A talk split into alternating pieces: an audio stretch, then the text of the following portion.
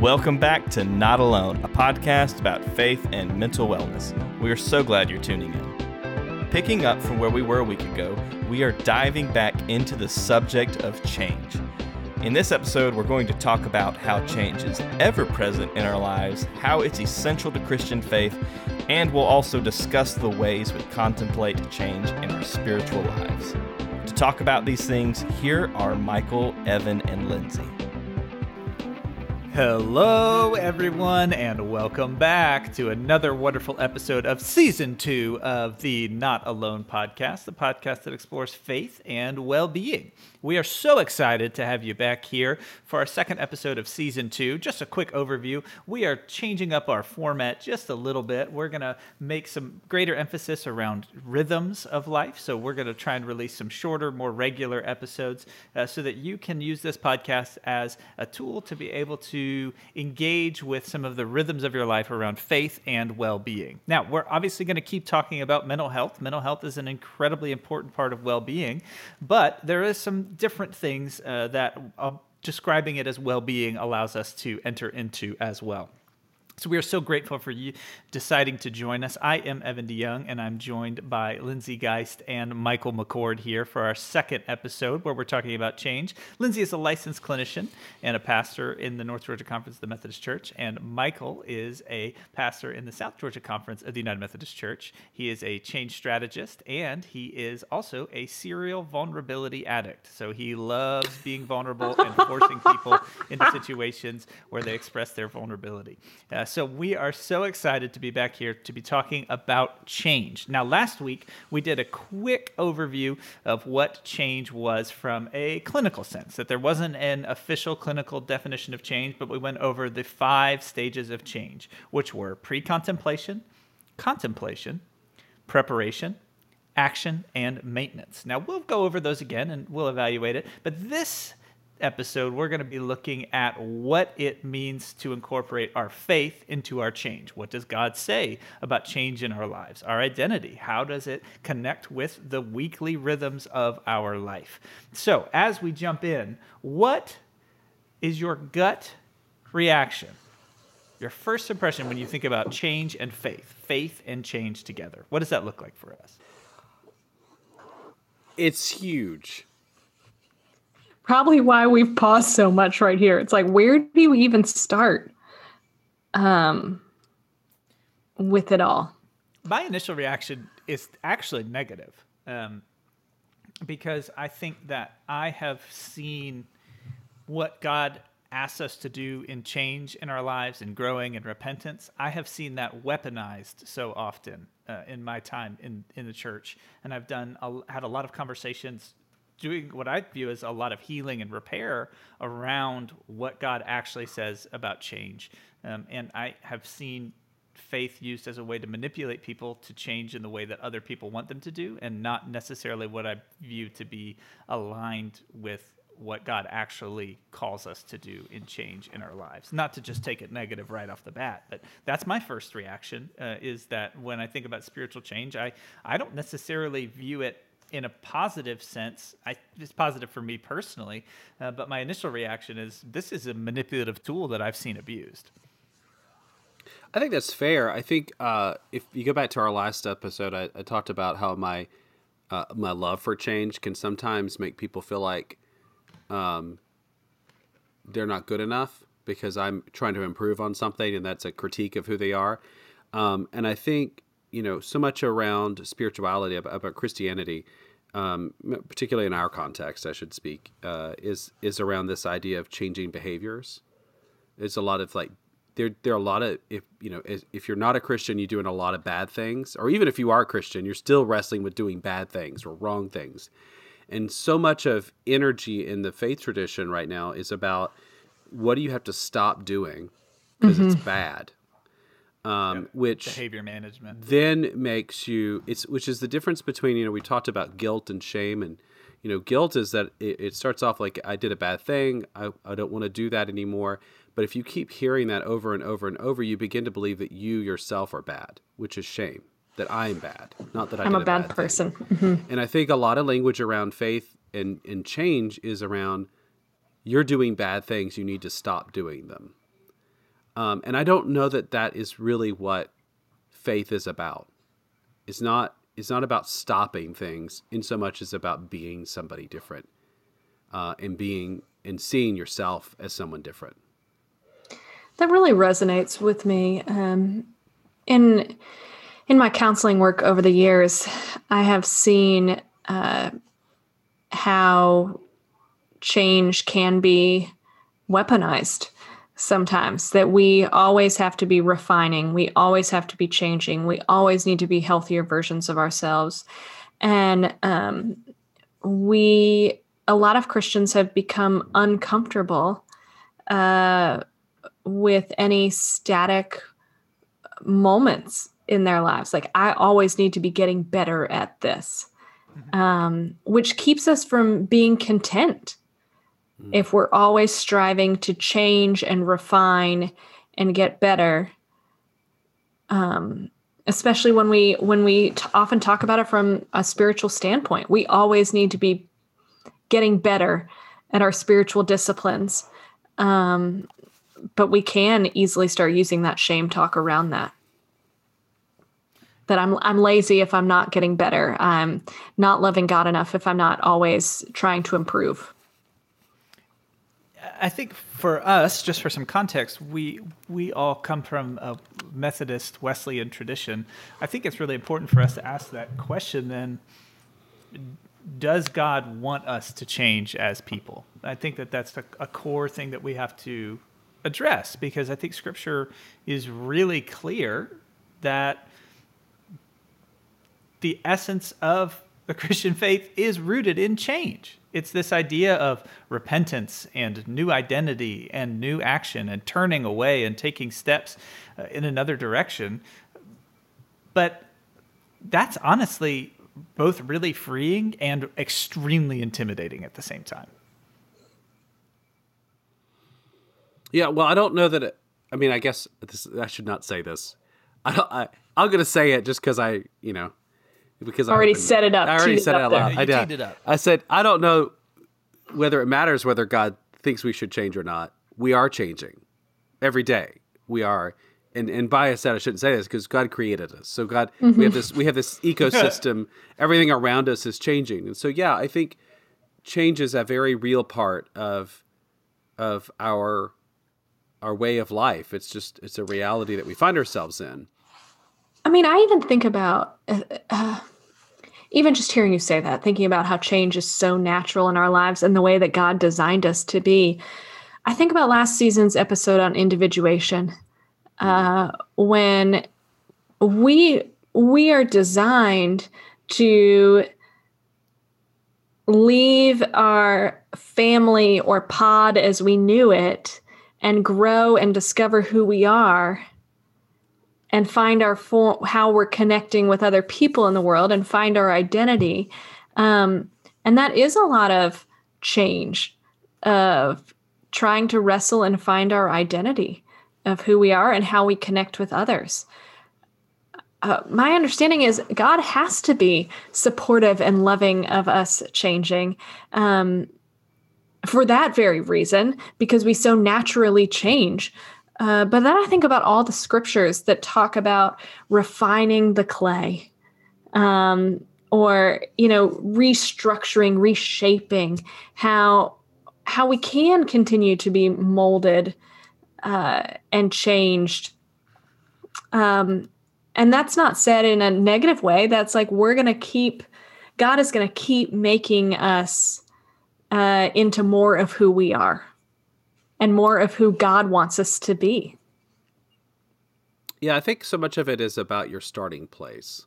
Hmm. Mm-hmm. Um, I think so. For for me, I won't speak on anyone besides myself and my conceptualization of my faith tradition is that that I begin in the second uh, chapter of Genesis at, and in a creation. This what was often seen as a second creation story, where you see a creator God next to next to a stream bed molding human life.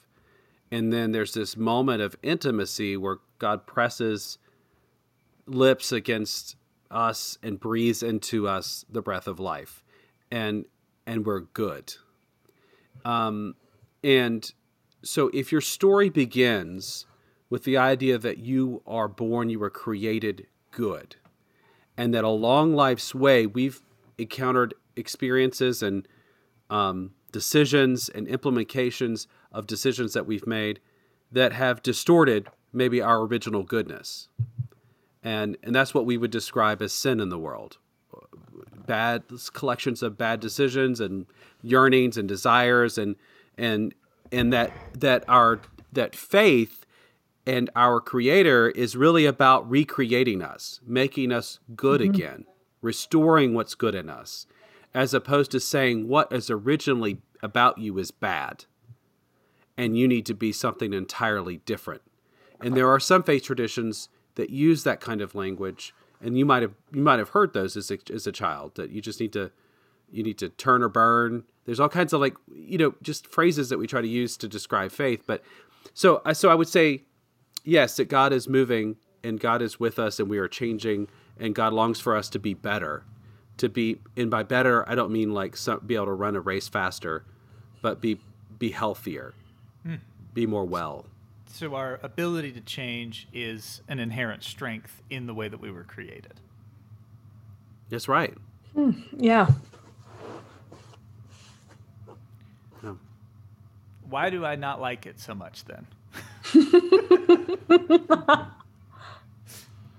well, I think I mean in a lot of ways we we have associated change with I am even the church especially i am sinful and terrible.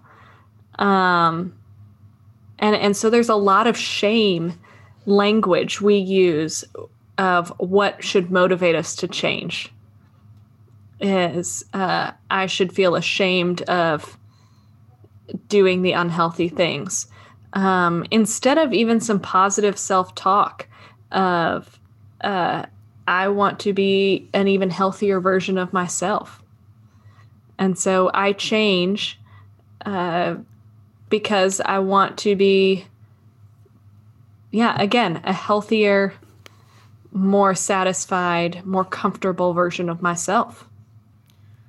I wonder too if our first introduction, generally as persons of faith, or if you went to Sunday school in the church or youth group or sat and listened to the sermon, it seems like we focus on the behavior and consequence management aspect of change over the positive identity. We talk about what we shouldn't be doing and who we shouldn't be over what we should be becoming um, because we want to help people avoid long-term consequences. I think you see this a lot. I grew up in the late 90s, early 2000s in youth group and so much of what we talked about about God, there was some identity stuff in there, but it was just so deeply rooted in being different than the world around us because we don't want to have these behaviors and you don't want to have these consequences.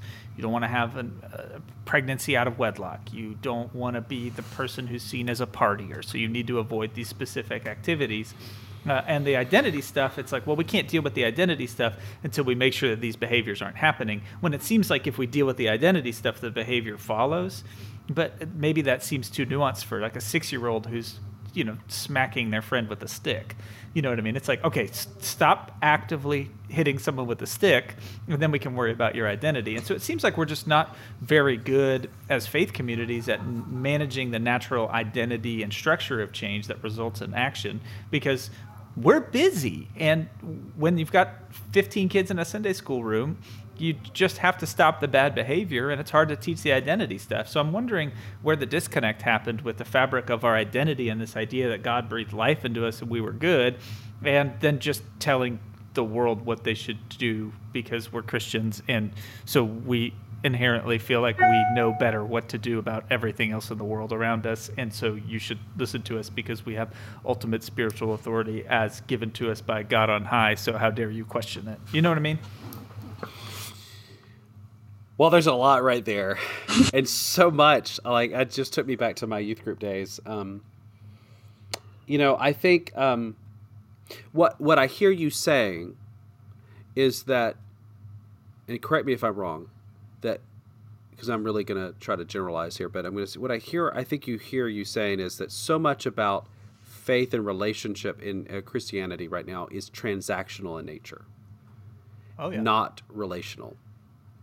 And it, it is that if, and, and there's almost this bargaining that I see happen where if you do this, this, and this, then God will love you and you will not go to wherever. You won't go to hell. You won't get that. You'll, or, or the reverse is if you do this and this, God's going to shower you in blessings. Like there's a lot of transactional relationship here that's in the and kind of absolutes. Yeah, of very binary. either- yeah, Yeah. I mean, totally binary. There's either this option or this option. There is no. and there are like really bad ends it's like if you don't if you don't if you if you happen to get a girl pregnant as a teenager out of marriage you're going to hell like you're in this like so there's this immense pressure on people in our children to get everything right mm-hmm. and i think what i also heard you say evan is that uh, that getting things right is an outcome of a good relationship. Right? So, but getting everything right doesn't mean you'll have a good relationship. yeah, I would agree. And we can be afraid to change out of fear of failure. I mean, is also what I'm hearing out of this. Because there's only the binary options, we can be totally paralyzed and and we're going about change for so many unhealthy reasons. We're changing to avoid something uh, rather than asking ourselves, why are we really changing? Mhm. Are we changing because God loves us um, and wants us to wrestle with things and uh, become even more comfortable in our skin and making healthier choices uh, and being healthier versions of ourselves? Are we doing things because we're afraid of what the consequences are? Right. It Just it's we know this in addiction work, right? That that if, if if we force uh, someone to go to get to recovery, the chances of them being successful, fruitful, and long lasting that recovery are pretty slim. But if they choose themselves because they've recognized, they've pre contemplated, and then they've contemplated this addiction, and then they take action to go get help, that it's much more likely that that will have a fruitful outcome. And so, if we know that about addiction, why do we not recognize that about faith and the change that faith calls us to do in our lives? Is that you can't, it, it, takes that relationship, that contemplation and pre contemplation, and then a decision to act. Um, So it, made me just start thinking about even uh, we are called to make disciples of the United Methodist Church says we are called to make disciples of Jesus Christ for the transformation of the world is the official tagline. All right. Um, I know, aren't you proud of me for saying out loud? But uh, as as people who love God, we often want other people to also get to know and love God. Um, and people that don't have that faith belief might go through some of these stages that it's not like one day all of a sudden yes i believe that there's something greater than me. And it is the god that we know and love um, there might be some pre-contemplation and contemplation. And then even preparation. What do i need to do if i want to embrace this belief? While the stages of change work most often and were really designed around a lot of behavioral change um, i think that sometimes they they can equate uh, even to our change of thought patterns. Um, and some of our belief systems hmm. mm-hmm. So, to answer our question that we posed earlier, we would answer yes, God does want us to change. But it's not because He threw us into the world and said, you need to figure it out, but it's that He created us to change. And it's a, it's a strength and it's an opportunity, and it's what makes us made in God's image is the ability to, to reason and to think and to change. And we believe that we have a soul that interacts with that. But at the same time, it's happening. We're always changing. So it's not a matter of if we want to change, it's a matter of are you going to engage with the process of change in your life or not. And so, what does it look like when we think about faith to incorporate that idea into our life? What does it look like to have faith and to incorporate that into the ever going process of change in our life? And what does God expect from us?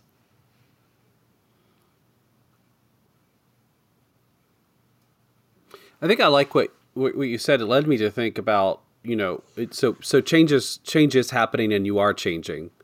Uh, the same thing is true about faith. Faith is happening and you're part of it. You you have faith in things, in people, in ideas and values, and some of you have have faith in a creator. And and I think too in the same way like so so it's about choosing what you want to spend your faith energy on and your change energy on. Um, and allowing that to come out of like this this longing to be whole and to be healthy and to be um, in relationship with our creator and with our neighbors. Like if that's the source of change if that's the well you're drawing from then then change is a much more change and i will say faith by the way too is a much more real thing and that than if if you're constantly if you're coming out of a place that you're wrong or you're broken or you need to be fixed or you you know that that that sort of a theological term is depravity, totally depraved, that, that you're just totally bad, that you've got, and, and um, if that kind of language, it's really hard to make change in a place where you feel like you can never win. Mm. Um, but if you're in, if you're making change out of a place where you feel like I'm in this relationship that is changing me, that's encouraging me, and I've gotten surrounded by people who are with me, then I can make change out of that. And that's probably going to be more healthy in the long run.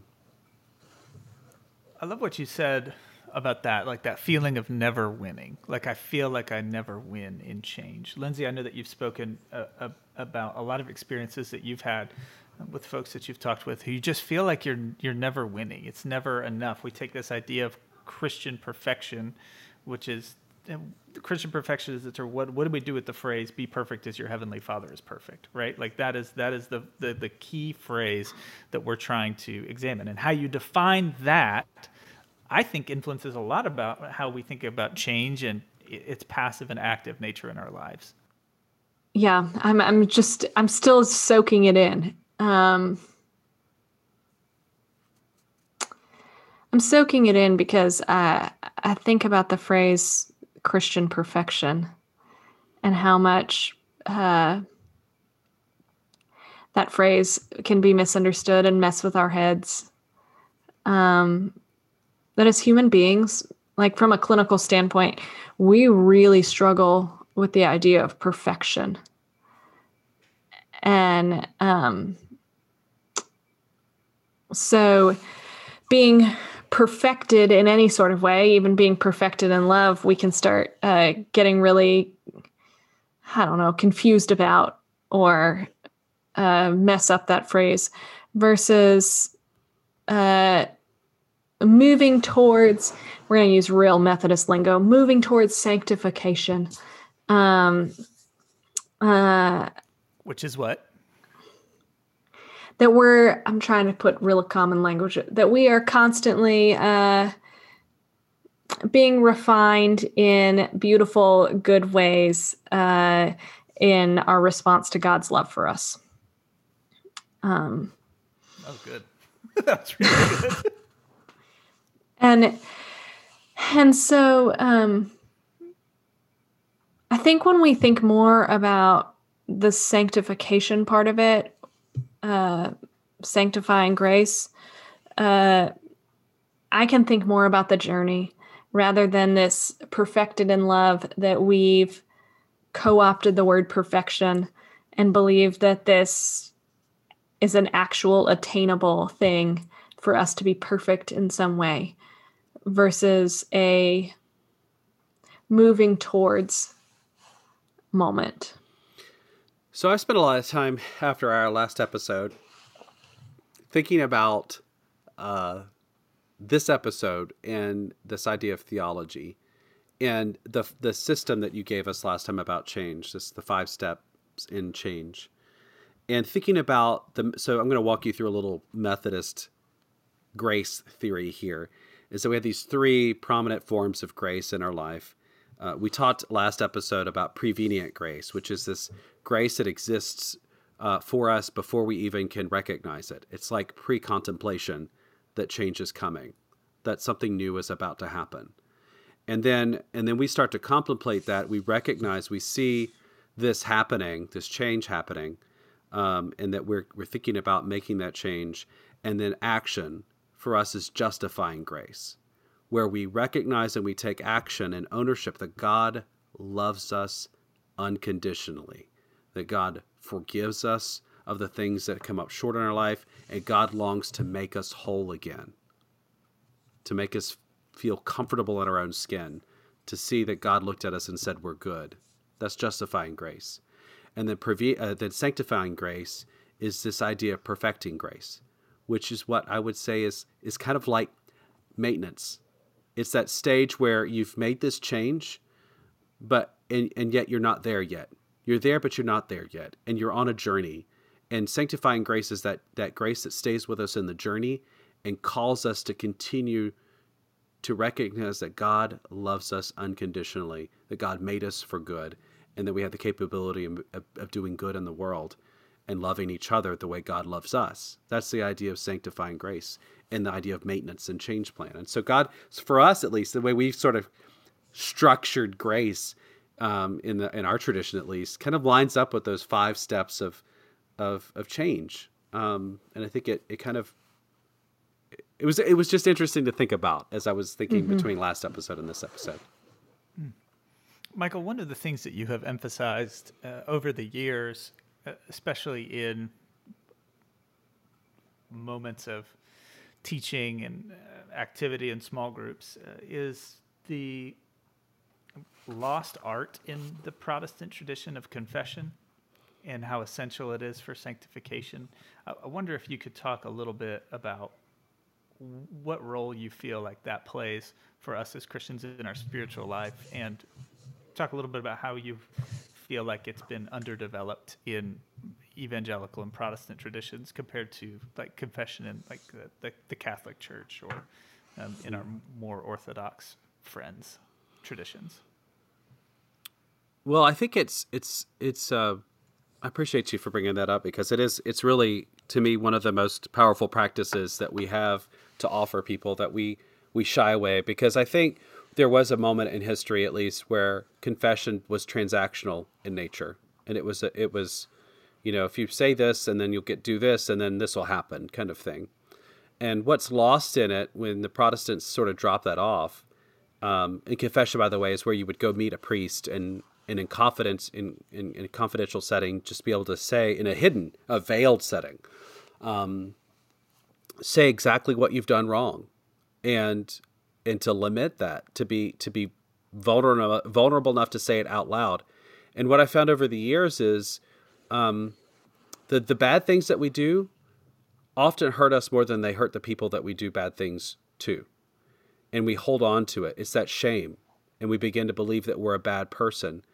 And for someone to stand there and listen and you say I did this and I'm so sad I did is one of the most powerful sort of steps towards healing that you can offer yourself. And our church has sort of gotten, you know, away from that. And so we think, especially, I'll say in my tradition, we think often in abstracts. For I have done lots of things that are wrong. I, I could write a prayer right now, a prayer confession. We have not done this. We have not done your will. We have failed to hurt, help those who need help. We have not clothed the hungry clothe the hungry, fed the hungry, or clothe the naked. Like we can talk of these sort of grandiose, like philosophical, big ideas of things we haven't failed to do, but didn't say, I cheated on my spouse, or I, I, I went to jail because I committed a crime, or I um, stole from my company because I needed because I wanted more money. I mean, there, there's some very specific, like, like, and until you can get specific until an alcoholic says, I'm an alcoholic and I need help, it's really hard to get the kind of help and the relief that you're searching for. Hearing you say that has made me think about these stages in a way that confession might be an integral part of contemplation. Contemplating this change um, to really be ready and decide to make that change will most likely involve us confessing that we have done something wrong or something has happened. Um, even, and this is stepping off from confession a little bit, but confessing to ourselves these feelings and thoughts that we have. Um, that even feelings of uh,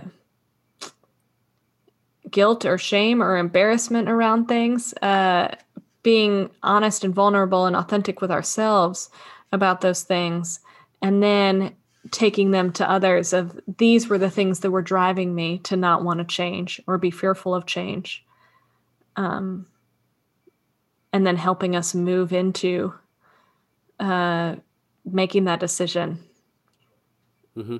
and moving forward forward and change yeah, I'm wondering the, the, the correlation between change and healing because I think they're two different mm. things, but they need each other. Uh, and I think a lot of our spiritual change in our lives revolves around healing. I think that this Jesus talked a lot about how um, we he used the, the, the analogy of physical illness, right? Like if you're well and you feel good, you don't go see a doctor. And he said I'm just here to tell you that's not the case. Like we're not there's not this state of complete health and then there's a state of complete sickness. There's moments where we're more aware of it, but uh, change and healing process is what we're made for, what we're equipped for, and it's a strength and a process that that we need to be engaged with.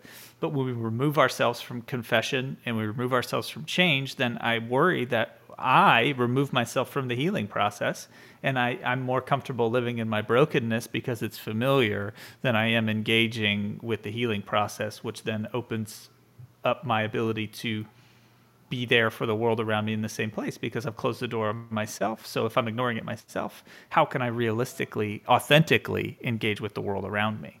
I love what Michael said uh, the longing to be whole with our creator and with our neighbor. That's kind of my takeaway uh, from, from this episode is that what does it look like for me to be whole with my creator and with my neighbor and the fact that I can't I can't separate the two. Um, and so thanks, Michael. Now I have a lot of thinking to do. Yeah, especially as you have a new neighborhood, so you've got to go meet all those neighbors and be whole with them. Uh, global pandemic. See, that's her too. The rate of neighborhood engagement. I have some lovely neighbors who have been very kind, but it's you know yelling at each other from ten feet away not quite the same thing. With only your eyes anger. visible. Yeah, that's right. That's right. That's right. I like thinking about how good God uh, designed us in this beauty of change. Um, that in some ways, from the very beginning, God did not expect us to be stagnant. Hmm. I'm going to be wrestling a lot this week. Um, about about that that how yeah I, I, still haven't finished finding all my language around it something that i need to finish thinking about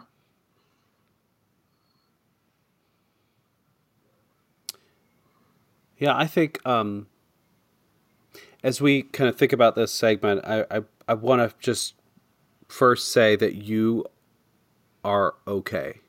You are good.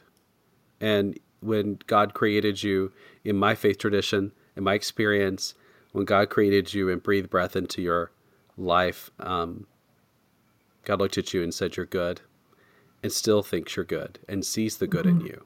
And my hope and my prayer for all of us is that we find places in our life where we can be vulnerable with each other, where we can be confessional with each other, so that that woundedness that lives in us um, can find some kind of balm.